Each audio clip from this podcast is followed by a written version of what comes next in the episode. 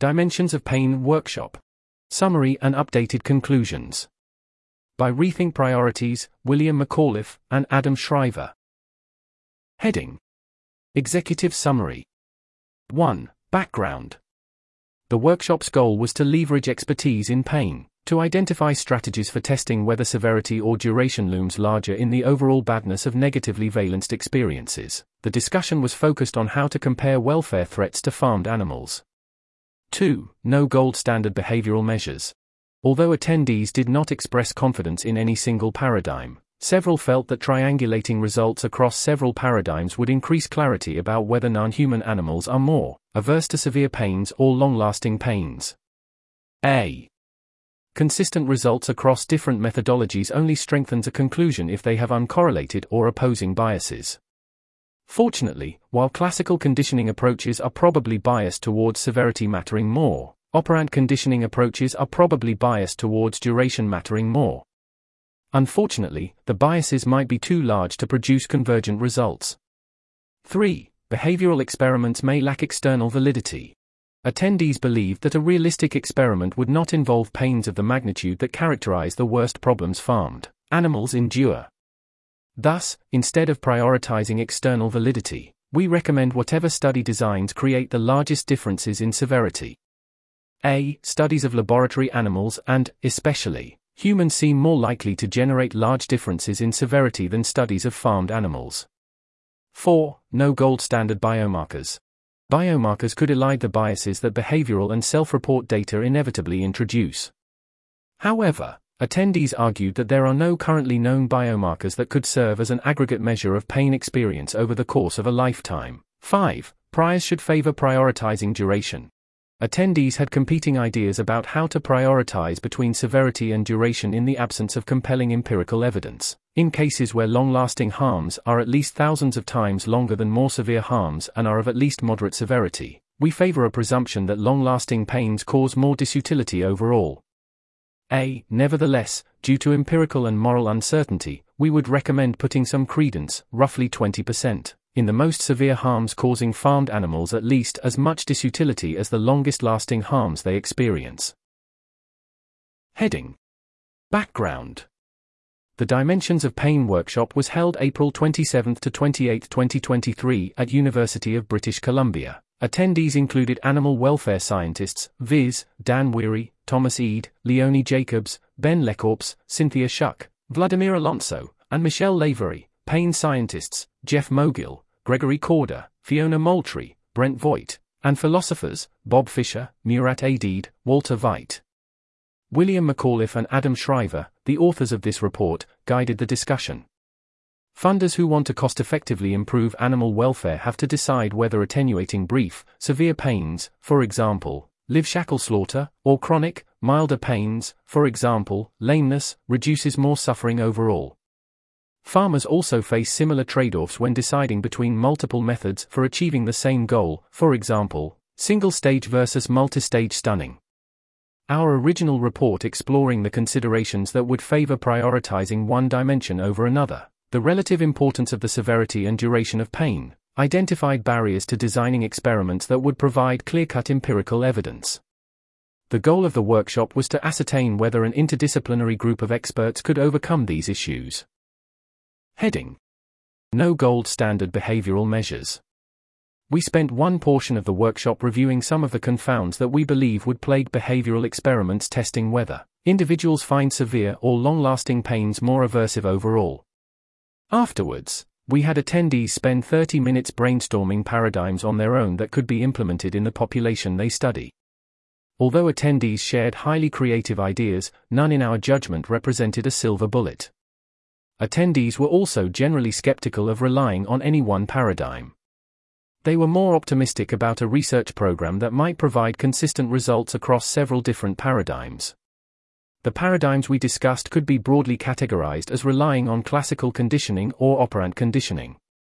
An exemplar of classical conditioning is the condition place aversion paradigm, where the experimenter has subjects repeatedly undergo a presumably aversive experience in one location but not in another. For example, Dixon et al., 2013.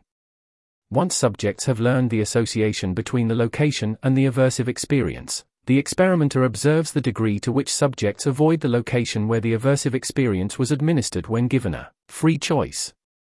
To study trade offs, the paradigm can be adapted such that the location with the aversive stimulus also contains a reward that the alternative location lacks. In the present case, one location could be associated with a more severe but also briefer pain than the alternative location. Indifference between the two locations, for example, not significantly different than 50% time in each location, would reveal the point at which a milder pain becomes just as bad as a more severe pain due to its greater duration. Operant conditioning paradigms instead have subjects learn an association between a voluntary behavior and a desired outcome, allowing the experimenter to observe how much effort subjects are willing to expend to obtain a given amount of the reward. Jensen and Pedersen, 2008. In the present context, the experimenter could vary two pains by severity, and compute a severity ratio by observing how hard subjects are willing to work for relief from the two pains. This severity ratio could be multiplied by a duration ratio, computed by how long each of the pains are expected to occur in farmed settings, to compute the relative overall aversiveness of the two pains. Attendees appeared to agree with us that classical conditioning paradigms would likely show that individuals care more about avoiding severe harms than long lasting harms. This is because severe pain is normally indicative of an impending catastrophic outcome, and so its phenomenology probably evolved such that individuals have limited willpower to do anything other than avoid its continuance. Of course, if individuals choose to avoid the long lasting pain even in classical conditioning studies, then we would have particularly strong evidence that long lasting pains are worse overall. Although ignoring chronic pain also reduces fitness, temporarily prioritizing competing motives does not necessarily result in death, and may in fact be necessary to address a more immediate threat. For example, Workshop attendees mentioned experiments showing that laboratory animals can voluntarily withstand some pain to meet a basic need, for example, eating, drinking. This makes sense insofar as a failure to meet basic needs threatens survival and reproduction just as the causes of severe pain can.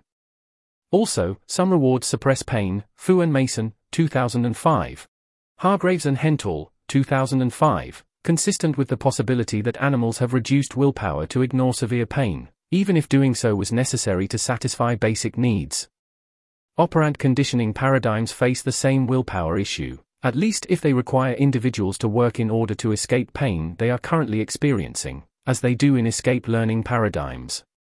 Escape learning also risks a different type of capacity issue, physical incapability instead of volitional incapability. At the extreme, the injury causing the more severe pain may make it physically impossible to complete the task that yields pain relief. Even putting gross mutilation aside, if completing the task required for escaping pain requires the individual to, say, use an appendage that was injured to inflict pain, then the cost of escaping pain would effectively be higher in the severe pain condition than in the mild pain condition. A better operant conditioning paradigm would involve avoidance learning, working to reduce the duration or severity of an impending pain. Avoidance learning may elide the willpower issue to some degree, because it is less clear that individuals are compelled to work harder to avoid a more severe outcome in the same way, that they might have limited volition to proactively choose a more severe harm. Still, in order to adequately test whether brief severe pains are worse than milder pains that in real life last thousands, if not hundreds of thousands times longer, animals need to be able to work much, much harder for their preferred outcome. Workshop attendees had trouble thinking of ways within a single test session to provide the ability to work roughly 100 thousand times harder to avoid one outcome over another. As a result, a study that compared two severity levels, while keeping duration constant, is at risk of vastly underestimating how much worse the more severe pain is. The solution might be making the pain of lesser severity much longer than the more severe pain, so that only small differences in willingness to work would be sufficient to show which pain is worse overall. Gold standard tests are not necessary when measurement methods that have opposing biases yield converging results.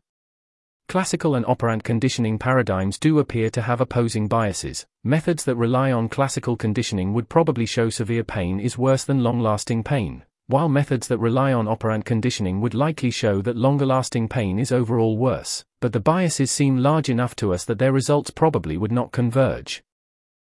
Heading Behavioral experiments may lack external validity attendees believed it would be impractical to study the durations and the levels of pain severity that afflict farmed animals. For instance, one of the more promising experiment suggestions we heard involved comparing a 5% formalin injection, causing only 60 to 90 minutes of pain, to complete Freund's adjuvant, which would induce hypersensitivity for only three weeks or so. Mogil, 2022. More externally valid ideas quickly ran into feasibility issues. For instance, we talked about testing how much worse sepsis is for broiler breeders versus chronic underfeeding. Not only would it be unlikely to obtain approval from university ethical review boards to purposely give breeders peritonitis, but doing so would make it physically impossible for breeders to complete behavioral paradigms. Even underfed chickens would be difficult to study because their strong urge to forage interferes with learning. Buckley et al., 2011. The practical difficulties of studying severe pain in a controlled experiment are problematic if there are decision relevant nonlinearities between different severity levels. For example, the pain track model defines four severity categories E annoying, hurtful, disabling, and excruciating, Alonso and Schuck-Paim, 2021. For now, these categories have only an ordinal ranking, but suppose that operant conditioning paradigms revealed that animals were more strongly motivated to avoid disabling pains, and hurtful pains of equal duration, but by less than an order of magnitude. If we regard these results as representative of the differences between all adjacent severity categories, then brief pains would not outweigh pains that last thousands of times longer, even if the former were excruciating and the latter were merely annoying. Of course, one could reasonably hypothesize that the difference between excruciating and disabling pain is far larger than the difference between lesser categories, but the practical difficulty of studying excruciating pain renders the hypothesis speculative. One attendee suggested a way around concerns about external validity. Measure the welfare of animals throughout the actual production process, instead of inflicting welfare harms in a controlled setting using subjects set aside for research purposes. One formidable challenge would be identifying welfare proxies that are equally appropriate for harms that unfold on different timescales. This is clearest when considering harms that like slaughter, where humaneness is measured using proxies like reflexes, for example, Jacobs et al., 2021. Measuring overall well-being afterwards is obviously not possible, at least until researchers identify appropriate biomarkers that remain intact post-mortem. In contrast, the effects of living conditions will have to be measured using proxies for overall welfare, for example, pessimism bias. Lagisz et al., 2020, and ideally a composite of such proxies to account for measurement error. Nevertheless, there may be specific comparisons where the same measures would be equally valid for a brief, severe harm and a milder, longer lasting harm, for example, perhaps comparing the effects of transportation to slaughterhouses to living in a cage. Our original hope was to find an experimental paradigm that was externally valid in the sense that it could be used in farmed animals, and involves harms of comparable severity and duration to those that actually occur on industrial farms the fact that the workshop did not yield any paradigms that possess both high internal and external validity has changed our mind about the value of running experiments that closely mimic conditions on industrial farms. The more realistic goal would be trying to obtain general evidence about the plausibility that the most severe harms can be several orders of magnitude worse than more moderate harms, as this is what it would take for a brief severe harm to morally matter as much very long lasting harm assuming we reject the idea some pains have lexical priority over others. See the reasons to prioritize severity section of our original report. This approach would allow for studying species other than those farmed in large numbers because if the severity range is extremely wide for humans or rats, then it could also be as wide for chickens, fishes, and other farmed animals. At least, the burden of proof would seem to shift towards showing that pain experience has evolved differently in farmed animals. Humans' ability to report on their own experiences would give us the ability to study extreme scenarios. Gomez Emilsson and Percy, 2022, asked respondents how much worse their worst experience was than their second worst experience.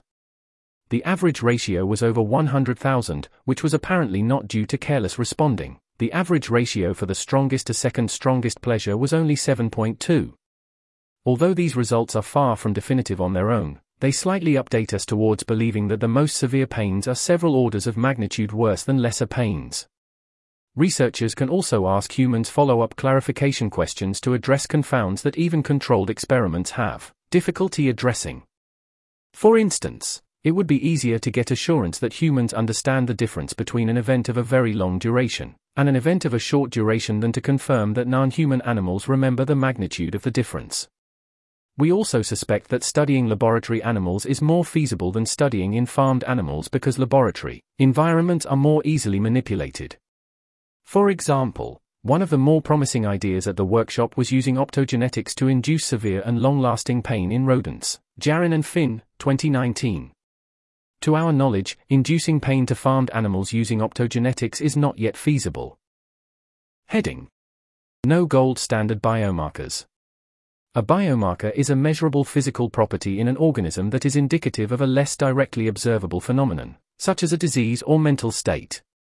A biomarker for pain could avoid the methodological challenges of approaches that rely on self report, or revealed preferences if it provided objective information that allowed for comparisons of acute and chronic pain on the same metric. In particular, a biomarker would need to provide some quantitative value that reliably tracked the badness of pain in a way that aggregates over time. To be useful, a given biomarker needs to have the properties of both sensitivity and specificity. That is, it needs to reliably track when pain is present and to what degree, and additionally, it needs to not be activated by other, non pain states. Pain states are correlated with a number of measurable physical properties such as increased heart rate, increased respiration, and galvanic skin response. However, while these features are reliably activated by pain, they are not activated exclusively by pain, and even if they were, they are not suitable for measuring the degree of pain aggregated over time. The most promising potential biomarkers would seem to be neural or brain based biomarkers. For example, Wager et al., 2013, discovered a neurologic signature which can predict with 95% accuracy whether a patient is in pain, or not based on brain activation patterns, even in novel populations. However, none of these so far reliably track the badness or even intensity of pain across all pain conditions. Of course, even if we did have a reliable neural biomarker for pain that could make predictions across humans, it would need to also have sensitivity and specificity when used across different species. And we would also always be faced with an extremely difficult epistemic challenge of determining whether we could trust that the result was actually indicating the aggregate badness of pain, given the lack of a gold standard to validate it against. There currently is no biomarker of pain that would be suitable for answering our question, but we can still ask whether there is some potential biomarker that could, and whether there is a plausible path to creating such a biomarker. Most workshop participants were skeptical about the prospects of developing a neural biomarker that reliably tracked pain as Current methods for measuring brain activity have not found areas with the requisite sensitivity and specificity, and in general, the current dominant view in the cognitive sciences emphasize the brain's plasticity, the degree to which mental states can be realized by different brain areas, and distributed nature. The potential value of biomarkers cannot be entirely ruled out, however. For example, Corder et al., 2019, has found neurons in specific brain areas of mice that appear to be activated in conjunction with the unpleasantness of pain experience. These neural circuits are fine grained enough that they are not detected by non invasive brain imaging techniques, which could explain why previous brain imaging studies have failed to find a reliable biomarker. However, these explorations are at early stages, so it is clear that they would not be able to answer questions comparing chronic and acute pain in the near future. Heading Priors should favor prioritizing duration. In the absence of clear cut evidence, how should stakeholders make triage decisions between brief, severe harms, and milder, longer lasting ones? Here, attendees were split. One attendee felt that we could at least infer that, whatever amount of attention that brief, severe harms are currently receiving, it is too much. This is because the severe harms are more attention grabbing, and thus seem more deserving of attention even if reflection or empirical evidence would show otherwise. Other attendees pointed to the greater tractability of brief, severe harms as reasons to prioritize them. In particular, one attendee argued that it is both easier to expose brief, severe problems and to find practical solutions to them. Using band castration of cattle as an example, he pointed out that mild, chronic issues and their sequelae are often not readily visible to farmers, and are more cumbersome to solve because they have many manifestations over long spans of time that each require its own solution. In contrast, the acute pain of surgical castration is obvious and easier to mitigate. The viewpoint we agreed with most was that stakeholders should assume relieving longer lasting harms is more important until there is evidence that the brief harms farmed animals face really are thousands of times more severe, given that the former last thousands of times longer than the latter. Note that the only severe harms that are likely to actually be brief in their total effects on experience are those that quickly result in death. Pains that are severe in their acute effects but milder in their chronic effects may be the worst pains of all. We echo this perspective because the mild harms that farmed animals face are often still fairly severe in absolute terms, for example, Schuck-Paim and Alonso, 2022. Consequently, the fact that we find it somewhat plausible that the worst pains are several orders of magnitude worse than the mildest pains is not decision relevant. What matters is the plausibility that the worst pains are several orders of magnitude worse than moderate pains. Moderate pain is already sufficiently intense to make its relief a high priority, Alonso and Schuck-Paim, 2021. So it is unclear to us why such a high ceiling on severity would be necessary to guarantee that individuals do not ignore it. It could even be that such high intensities would interfere with the execution of non reflexive behaviors that may be necessary to escape the pain stimulus. The absolute severity of farmed animals' chronic pains also makes prioritization of long lasting pains somewhat robust to concerns about whether it is valid to aggregate pains of different severities. Even though we assign moderate credence to the idea that the aggregation of very mild pains, either over many individuals or over a long period of time, are too morally unimportant to outweigh the badness of a severe pain that is either brief or affects few individuals, we assign less credence in the claim that any and all pains above a certain threshold, for example, the point at which pain is experienced as unbearable, are more morally urgent than any and all pains below that threshold. Put another way, we think that many of the chronic welfare harms on industrial farms are above the minimal severity threshold required to legitimize aggregate comparisons. Nevertheless, we still think it is appropriate to put some non trivial minority of resources, perhaps roughly 20%, towards addressing the most severe pains, even if they are brief. After all, we do not have any empirical demonstrations that the most severe pains are not actually thousands of times worse than moderate pains. Similarly, out of epistemic humility, we put some credence on the weaker thesis that unbearable pain deserves special moral consideration. Heading Acknowledgements there's an image here in the text. This report is a project of Rethink Priorities, a think tank dedicated to informing decisions made by high impact organizations and funders across various cause areas. It was written by William McAuliffe and Adam Shriver. Thanks to Open Philanthropy for sponsoring the workshop and spurring our interest in this topic. Thanks to Wladimir Alonso, Bob Fischer, and Daniela Waldhorn for helpful feedback. If you are interested in RP's work, please visit our research database and subscribe to our newsletter. Heading References Alonso, W. J., and Schuck-Paim, C. 2021. Pain Track. A time series approach for the description and analysis of the burden of pain. BMC Research Notes, 14, 1, 229. Buckley, L.A., Macmillan, L.M., Sandilands, V., Tolkamp, B.J., Hocking, P.M., and D'Eath, R. B. 2011. Too hungry to learn? Hungry broiler breeders fail to learn a Y-maze food quantity discrimination task. Animal Welfare, 24, 469 to 481. Corder, G. Ahanonu, B. Grewe, B. F. Wang, D., Schnitzer, M. J., and Scherrer, G., 2019. An amygdala neural ensemble that encodes the unpleasantness of pain. Science, 363, 6424, 276 to 281. Dixon, L. M., Sandilands, V., Bateson, M., Brocklehurst, S., Tolkamp, B. J., and D'Eath, R. B.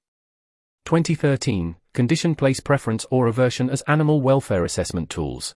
Limitations in their application.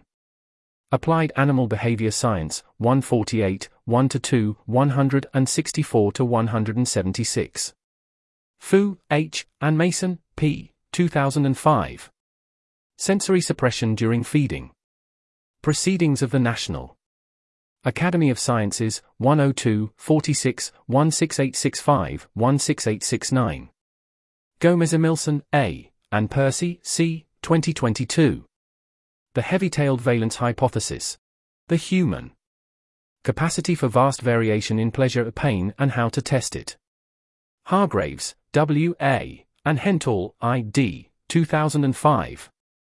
Analgesic effects of dietary caloric restriction in adult mice. Pain 114, 3, 455 to 461. Jacobs, L. Bourassa, D. V. Boyle, R. S. Harris, C. E. Josselson, L. N. B. Campbell, A. and Buhr, R. J. 2021. Animal Welfare Assessment of On-Farm Euthanasia Methods for Individual, Heavy Turkeys. Poultry Science, 100, 3, 100812. Jarrin, S., and Finn, D. P. 2019. Optogenetics and its application in pain and anxiety research. Neuroscience and Biobehavioral Reviews, 105, 200 to 211. Jensen, M. B., and Pedersen, L. J., 2008. Using motivation tests to assess ethological needs and preferences. Applied Animal Behavior Science, 113, 4, 340 to 356. Lagisz, M., Zidar, J., Nakagawa, S., Neville, V., Serato, E., Paul, E., S., and LVLIE, H.